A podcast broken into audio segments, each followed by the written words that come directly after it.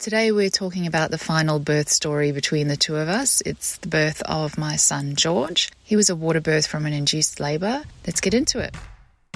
You're listening to the How to Mum one oh one podcast. We're your hosts. I'm Karen. And I'm Felicity.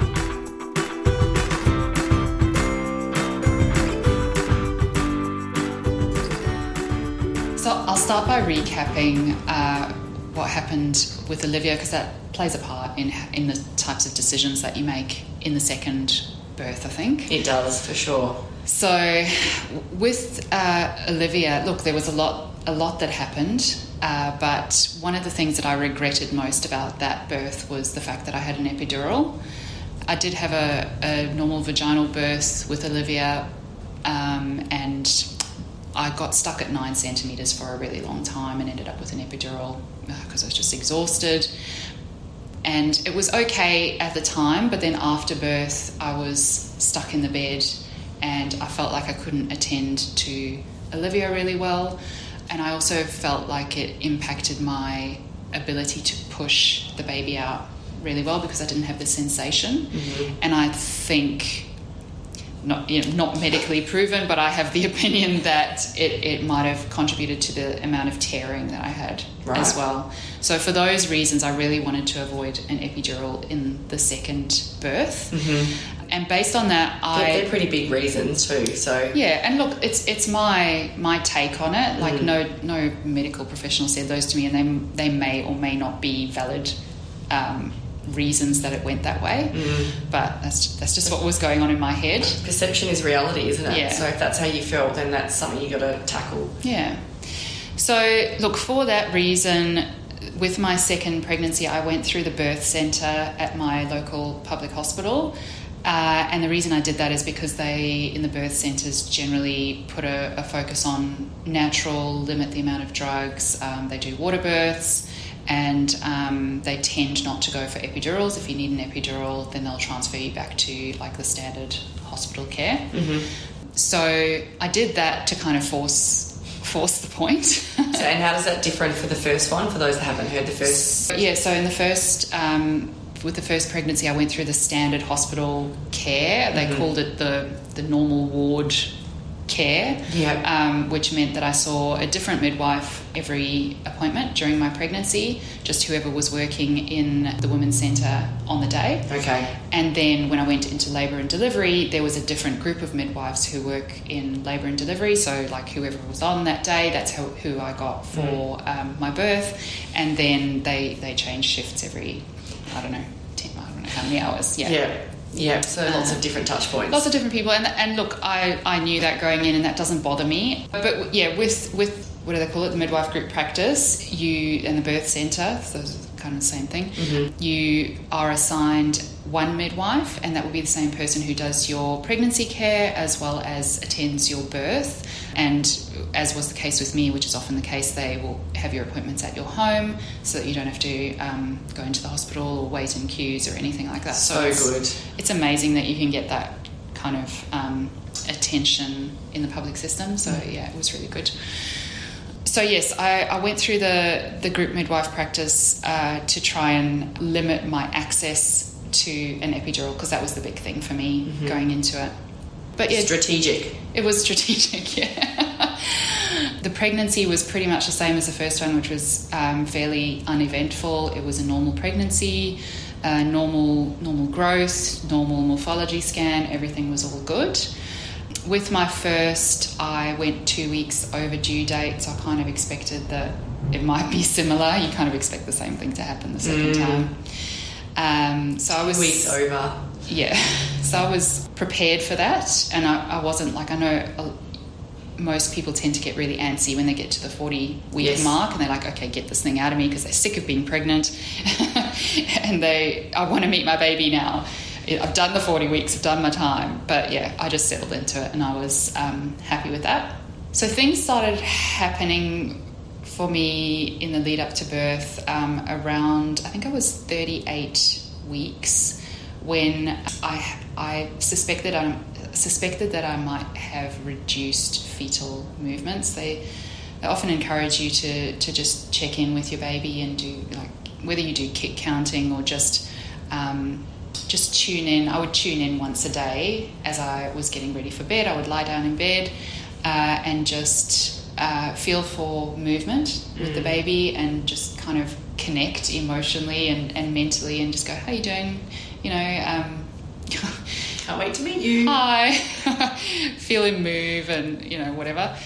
And this one particular night, uh, yeah, thirty-eight weeks, it was like ten o'clock at night, and I lay down in bed and I couldn't get him to move. And I, you know, I did all the things. I got up, I moved around, and it was just nothing, which was unusual. Mm-hmm. So I got out of bed and I found my husband. I said, look, I'm just going to go into the hospital um, and just get checked out. I don't think it's anything to worry about. I'm just going to go in. Like, I was pretty cruisy because it was the second baby. I wasn't worried or anything. I was like, I'm just going to go in. Just, I'd rather be safe than sorry. Yes. And I rang the midwife. My particular midwife was uh, had a day off, so I spoke to a different midwife because they have a little group. And she said, yeah, just go into emergency uh, and you, they'll just put you on the monitor. So I did that, and of course, as soon as they hooked me up, they just put those um, those bands, those belly bands around, yeah. and um, there's the contraction monitor and the heart rate monitor for the baby. And as soon as they put those on, they said they think that the baby um, can, like, hear their own heartbeat and it wakes them up or something. Oh. I think he was just having a sleep. And, um, yeah, he woke up straight away and started kicking. So um, as hard as he'd ever kicked me. So, like, we I'm were, here. We were pretty confident that everything was okay. Yeah. But uh, one of the things they do when you go in for monitoring at, at this hospital, at least, is uh, they do a quick ultrasound. They just have these little tiny portable ultrasound machines that they wheel around in the labour and delivery ward. Ugh.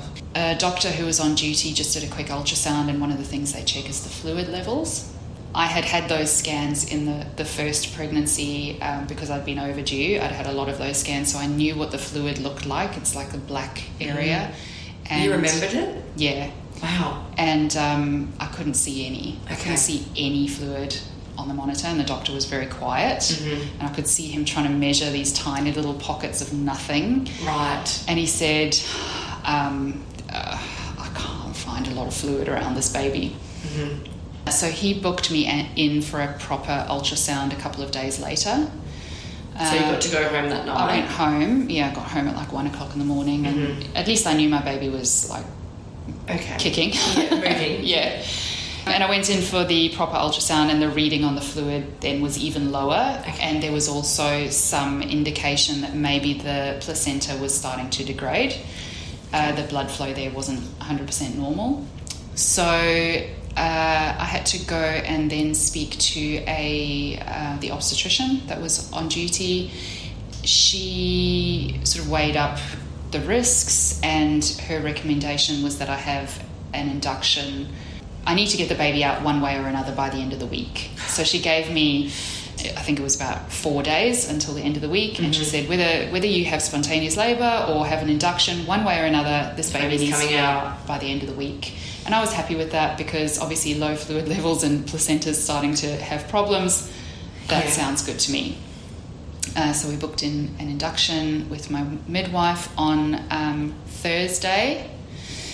And then it came to Wednesday night, and my midwife called me and asked me if I wouldn't mind swapping to Friday for my induction because she had another patient who had some anxiety about something or the other, I don't know what, and for some reason really needed to be on the Thursday. So she asked me whether we would swap days, and I guess I was okay with that because it gave me an extra day to uh, potentially have, have spontaneous yes. labour, but also um, yeah, it was still before the end of the week, so yeah. it was all good. Um, and that night I had a, a lot of contractions. I had um, like I'm pretty sure it's hard to know sometimes. It is. But real contractions, and I was timing them, and they were like three minutes apart and one minute long, and they went on for hours, and I, they were that bad that I had to like stop and breathe through them and then carry on again. Mm-hmm. So I thought, this it's is happening. it. It's happening. The yes. extra day was just what you needed. Yeah, and um, I thought, well, I'm not going to get uh, exhausted. I'm not going to run out of energy. I'm going to go and have a good night's sleep and I, I was prepared to get up in the middle of the night and go to the hospital to have a baby. Yeah. Um, but then, yeah, I woke up in the morning and um, nothing. It, they'd all stopped. So it was really weird. False labour, I think, is what it's called. I guess, yeah. yeah. Um, but, look, based on... I think when that kind of thing happens, it does mean that your, your cervix is starting to open up. Mm-hmm. So at least I had a bit of confidence then that I probably wouldn't need the gels and, and those kinds of things for the induction, mm-hmm. because they skip that if your if your cervix is ripe. I think that's what they say. Oh, my goodness. Yeah, and I look, I needed to get my cervix checked that day before the induction just to make sure. And, yeah, they said I was like oh, two centimetres and ready to go, basically. Wow. So that was good because it meant I didn't have to go in the night before. I just went in on Friday morning at eight a.m. to have my waters broken. Mm-hmm. So they use the uh, little hook, it's like a knitting needle, mm. put that up there, grab the waters and um, nick them so that they, they come out. And actually, and they did that, and um, there was a fair amount of water that came out. Gosh. So, like, somehow it hides somewhere and just shows you that, like, ultrasounds aren't, um, aren't always that accurate because you can't see the whole picture. Yeah. So, yeah, there was a, there was a fair amount of water that came out, and the midwife gave me, I think, I think I negotiated quite a bit with her. She wanted to give me one hour, and I think I got two hours out of her for labour to start kicking in okay. before we would then move on to the Syntocinon drip. Mm-hmm. So I was walking around, resting, trying all sorts of different things to try and get the labour to come on. Um, I had a few contractions, but they, they fizzled out. So we got to about, it ended up being about eleven. Um, the sh- we needed to put the drip in. Mm-hmm. Now, I've got this weird phobia about veins, so anybody sticking something in my vein is like a big deal for me. So she said she wasn't prepared to do it, and she oh. was going to go and get a doctor to really? do it because she felt like the doctor could get it in better. Mm-hmm. And so this beautiful doctor came in um, and was trying to find a vein and couldn't find a vein. Really? In my hand, yeah. Event. She took about half an hour and eventually got something in, and I wasn't watching, but apparently there was like this huge blood splatter that went everywhere because it like she I don't know, but it was terrible. Anyway, she got it in eventually. We started the drip at like eleven thirty, and they turn it up in stages. So they start at I think it's uh, I remember the number ten for some reason, and then they push it up to twenty and then thirty. Um, and nothing, not much happened at ten, very mild contractions. And then it got a little bit more intense when they, they turned it up. Mm-hmm. And then around lunchtime I was getting hungry and I said, can I have a sandwich? And she's like, you're not progressing fast enough. You wouldn't be hungry if you were in proper labour. Oh, wow. But she gave me a sandwich and turned the drip up pretty quickly. That's classic. So then things things got real at that point. Up until then, I'd just been using a heat pack to um, relieve the pain that was mostly in the front. Mm-hmm. And from then, I did start using some gas and air. Yeah. Uh, and I, I did find that quite effective. I was strapped up to the monitors, um, which I find useful to use in combination because you can see when your contractions are starting yeah, before okay. you feel them, so you can yep. start getting the gas in. Yep. And Um, I did that for like, I don't know, an hour, and things were getting so intense and I was starting to get tired, and I just like start to get exhausted and start to get a bit hopeless. Like, is this, am I going to be able to do this? I'm so, so much pain. Like I don't, I'm just feeling tired. And I said, look, can you just check me? Can you just see how far along I am? Like, is this going to happen soon? So she did, uh, check to see how dilated I was, and she said, okay, you're doing really well, you're at five centimetres. And um, I just burst into tears. That wasn't because, what you wanted to hear. You know, like I was at two centimetres when we started. You're yeah. telling me I've only done three. Yeah. And like it's been hours and I'm tired. And she's it's like so draining. She, yeah. It really is. Yeah. But she was, look, she was really um, nice and en- encouraging. And she said, look, do you want to change it up? Do you want to do something different? You've spoken about a water birth. You've signed the forms. Like, do you want to maybe just get in the bath and um, we can go from there? And I said, oh, I don't want to be in the bath for like five centimetres. That might take five hours, you know. But I was like, oh, I've got to do something. I can't sit here anymore. So uh, we got in the bath, and I was able to keep the, the monitors on my belly. I mm-hmm. think they had the wireless ones. Okay. And kept the drip in mm-hmm. and kept going with the gas and air in the bath. Wow. Well. So, like, everything just moved into the bath. Yeah, things got, like, way more intense way quickly. I was writhing around in the bath, and... Uh, it was just, it was full on. And at some point I was just like, I really can't do this. And I said to her, is it too late for an epidural? And she said, no, we can get an epidural if you want. I was like, that's not the answer I was looking for. I don't want one. Yeah, and you would have discussed that with her. Yeah. Yeah, no, but she, I think she was just being nice. I, I said to her almost in the same breath, I said, I need to push. Like, I can feel so much pressure down there. And mm. this was like thirty or forty minutes after I'd been five centimetres. Yeah, right. I said, there's no way I should be pushing now. So she checked me and she said, yep, you're good to go. Go wow. for it. Um, and I was like, oh, wow, okay, now now I've got to do this. So there was no time for the epidural after all. Yeah. And the change of scenery from mm. the bed or the, the ward to the bath and thirty mm. minutes made a huge difference. It did, yeah. yeah. And it, look, I did find the bath as well, like, really... comforting in a way. It, it just it didn't when I was outside of the bath, I felt like I needed to move somewhere else, like I wasn't in the right place. Mm-hmm. um, I just couldn't get comfortable, but in the bath I just felt like taking the gravity away a little bit um, was soothing in mm. some way. Yep, definitely. And look, I don't know if it was before I started pushing or while I was pushing, there was another midwife that kept coming into the room and going, making some signals that I wasn't fully aware of, but what I deduced from it all was that there was some distress in the signals that they were getting from the baby. Okay. Uh, so they were kind of um, saying this needs to happen quick. Okay. Or we go to next steps. Sure. My midwife was really determined on me having a natural birth and, and not having any interventions. Mm-hmm. So she was kind of holding them off and, right. and saying, it's fine, don't worry about it, we're good here.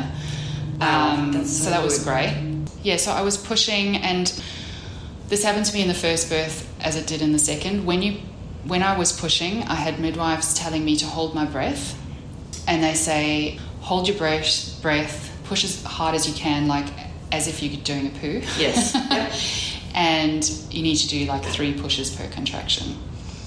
But I, for some reason, that just didn't sit well with me. I had... Didn't feel right. Didn't, didn't feel, feel right. And I felt like, do you know what? I'm just going to do... This is my second child. I know what I'm doing. I'm an expert. I'm an expert at I this. I do not want to hold my breath. And I think part of it had come from, uh, just a side note here, I had seen a, a woman's physio in between the two pregnancies, and the woman's physio had said to me, when you're doing a poo, don't hold your breath. Because it's damaging to, you know, your, your pelvic floor and all those muscles down yeah. there. Like, you need to um, breathe through it, breathe, breathe into it. And mm-hmm. I'd read about this thing called J breathing as mm-hmm. well. I won't go into it now, but okay. I'd read about that as well. Is that to do with um, poos or babies? Babies. Okay. Every time I pushed, I, I breathed out, mm-hmm. uh, and I kind of pictured the movement of the baby, the breath coming down my body as my lungs were deflating and going into the baby, and then the baby coming out. I was kind of visualising that mm-hmm. as I was going, and that seemed to work okay for me, even though they kept telling me to hold my breath. I was like, nah, it's all right. I was pushing for probably an hour, and at some point we realised that the drip had actually fallen out of my arm. Okay. So I wasn't actually getting any Syntocinon anymore. My body had just taken over, and the contractions were coming naturally at that point. Great. Thinking back, I can I can probably uh, remember, or I think I know when that happened, because before it fell out, I was really, really tense uh, and anxious, and just felt like the pain was too intense. It had gone too far. Mm-hmm. And then when it fell out, I, um, I I was able to relax. And you know, when that pain intensity just goes down a notch and mm-hmm. you can relax, then things open up, and it just it helps the whole yeah. process, I think. That's amazing. Yeah, so about an hour, push the baby out. Um, in the bath. Stay in the bath? In yep. the bath, yeah. So thank goodness that baby came out. It, yeah, it, I mean, I don't know what else I need to say, but obviously the head comes out first. What a relief, though. So there was yes. no complications once once you got to that point and you dilated and you started pushing him out, even though there was potentially some signals from some of the other mm. midwives that maybe there was some distress or or something like that they were picking up, that everything was actually okay in terms of when he actually came out. Yes. Yeah. Yeah. So, yeah, it did, it did take quite a while. An hour is quite long. But, yeah, the head kind of pops out first and then stops. So there was, like, one or two contractions where the baby's, like, half in, half out, which is a really horrible kind of feeling. Like, you feel like there's something there that needs to be not there. I can imagine. Haven't experienced it, but yeah. I can imagine. And then you kind of worry, well, like, are the shoulders bigger than the head? But then, yeah, baby comes out and it's such a relief. It just feels like it's out. Thank you. And I was crying. The baby was screaming. Um, but, yeah, he was there. And uh, and then I felt the placenta right there as well. And I, and they, I think they don't like you to birth the placenta in, in the, the bath. bath. But I was still in the bath and I was like, I really need to get this thing out. Can I push? And eventually they said yes. And it just slipped out pretty easily. You know, that that's something that's still, um, I think when you, you learn about and hear about babies being born, growing up, like, you don't hear about or know about a placenta needing to be birthed yeah. until you actually start, you know, getting into childbirth. Yeah. So it's, it's really interesting to hear you say that, because both of mine were caesareans, as mm. you know. So I don't know, I didn't feel the experience of actually birthing a baby through my vagina, but also the fact that you almost, like, go through a second birth with the placenta. Mm. So that's... Yeah, so did you actually feel, like, is it the same experience or just to a lesser degree with the placenta? Yeah, yeah. yeah it is. Like, you you feel the pressure of it sitting right there at your cervix. Yeah. Um, and it feels like it needs to come out. It's a, yeah, pressure. And that happens pretty much straight away, or does it take, is there a delay? It's different for different people, but for me it was straight away. Okay. As soon as the baby came out, I felt the placenta right there. Okay. Um, and that happened with the first as well? Uh, no, it was delayed with the first. I didn't have sensation. Oh, of course. So different. They gave me, with the first, they gave me the Syntocinon shot um, and then asked me to push the placenta out. Okay. So that was completely different, different. sensation. Yeah. So did you have to get out of the bath with George to, to birth the placenta? Or? No, they did let me birth the placenta in the bath. So mm-hmm. I think at that point I was um, holding George on my chest. Yep. And, um, yeah, he came out like... purple and white, so I was like a little bit worried, but he was screaming, so that was a, a good sign. A good sign. I think um, I think the cord might have been around him. I don't know. You don't even like realise what's going on. So with much happening. But yeah, he he was. They just unwrapped him, and he had some membrane on his face, so he did have some um, membranes that were sticking like in his mouth and his nose. So that maybe was. I don't know, but they just fished that out. Like yeah, like your... Um, internal... Your, what's it called? Your sac? Yes. Amniotic sac? Yeah. yeah. Oh, wow. The, so, you, yeah, when they break your waters, they break the membrane. Yes. And there was some of that that was like... It's like or like some... Wow. Yeah, so... Yeah, but they just took that away and... Um, yeah, he was just on my chest screaming. Birthed the placenta. They put the placenta in a little dish. Scooped it out. Yep. Scooped it out with a little ladle. Yeah, but it was really nice lying in the bath. I with, bet. With my baby. Yeah. And, um, and that sense of relief, like mm. you mentioned. And then we waited for the, the cord to stop pulsing while while we were still in the bath mm-hmm. um, and then cut the cord. Did your husband cut the cord? Yes. Yes, yep. Yep. And, uh, yeah, then hopped out the bath and that was it, I guess. Wow. Mm. And apart from your midwife, were there many other people in the room at the point when you were actually giving birth? Well, my husband was there. Yes. Even though I haven't mentioned him so far. Shout out to the hubby. You forgot about him too. I had given him strict instructions to take photos the whole time because he yes. didn't do that the first time. And you did get some good photos. Yeah, got a few. Yeah. yeah a few yeah. videos as well. Yeah. Um, so, yeah, that was good. And uh, I had a student midwife as well. Wow, so it's so amazing, isn't it? Like just the different um, scenarios with mm. like being in the caesarean theatre section when there's like, like maybe a dozen people. It feels yeah. like. Um, so what about like the paediatrician and because when you have a caesarean, they're basically there and they just right. take the baby pretty yeah. much and do all that those checks. Like when does all that happen when you have a water birth in, in the experience that you had? So let me think. I got out the bath. and handed over. I think, what did I do? Like, no, how do you even get out of the bath? It was tricky. Yeah. I was attached to a few different things. Yeah. But yeah, kind of wrap myself up in towels or whatever.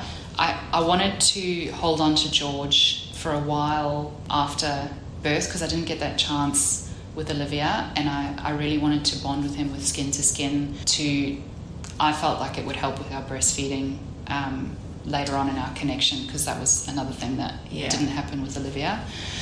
So I think we lay in the bed for, for quite a long time, and, and I, I wanted to hold on to him before they did anything. In the bed him. Or bath? In the oh, bed. In the bed, like once you've gotten out. Yeah, yeah okay, yeah. And then um, I think I think we did that for like forty minutes. That's um, nice. Yeah. And then um, I went and had a shower because I was covered in goop and stuff. I was going to ask that. Yeah. yeah. Uh, handed him over to get wet. So pretty much as soon as you're ready, like they're all waiting in the wings. Yeah. Okay. Um, just outside mm-hmm. and yeah as soon as you're ready they'll come they come in they do the the midwives do the weighing and the measuring mm-hmm. and the shots, and then the pediatrician, I think, to be honest, I think she only came in quite a bit later, a okay. few hours later mm-hmm. and because they knew he was fine, yes. like he didn't need any emergency attention, so yeah she came in and she did all the checks for just general general health a little bit later, and yeah she all good. Amazing. Mm. And so you mentioned at the beginning that the big regret was the epidural.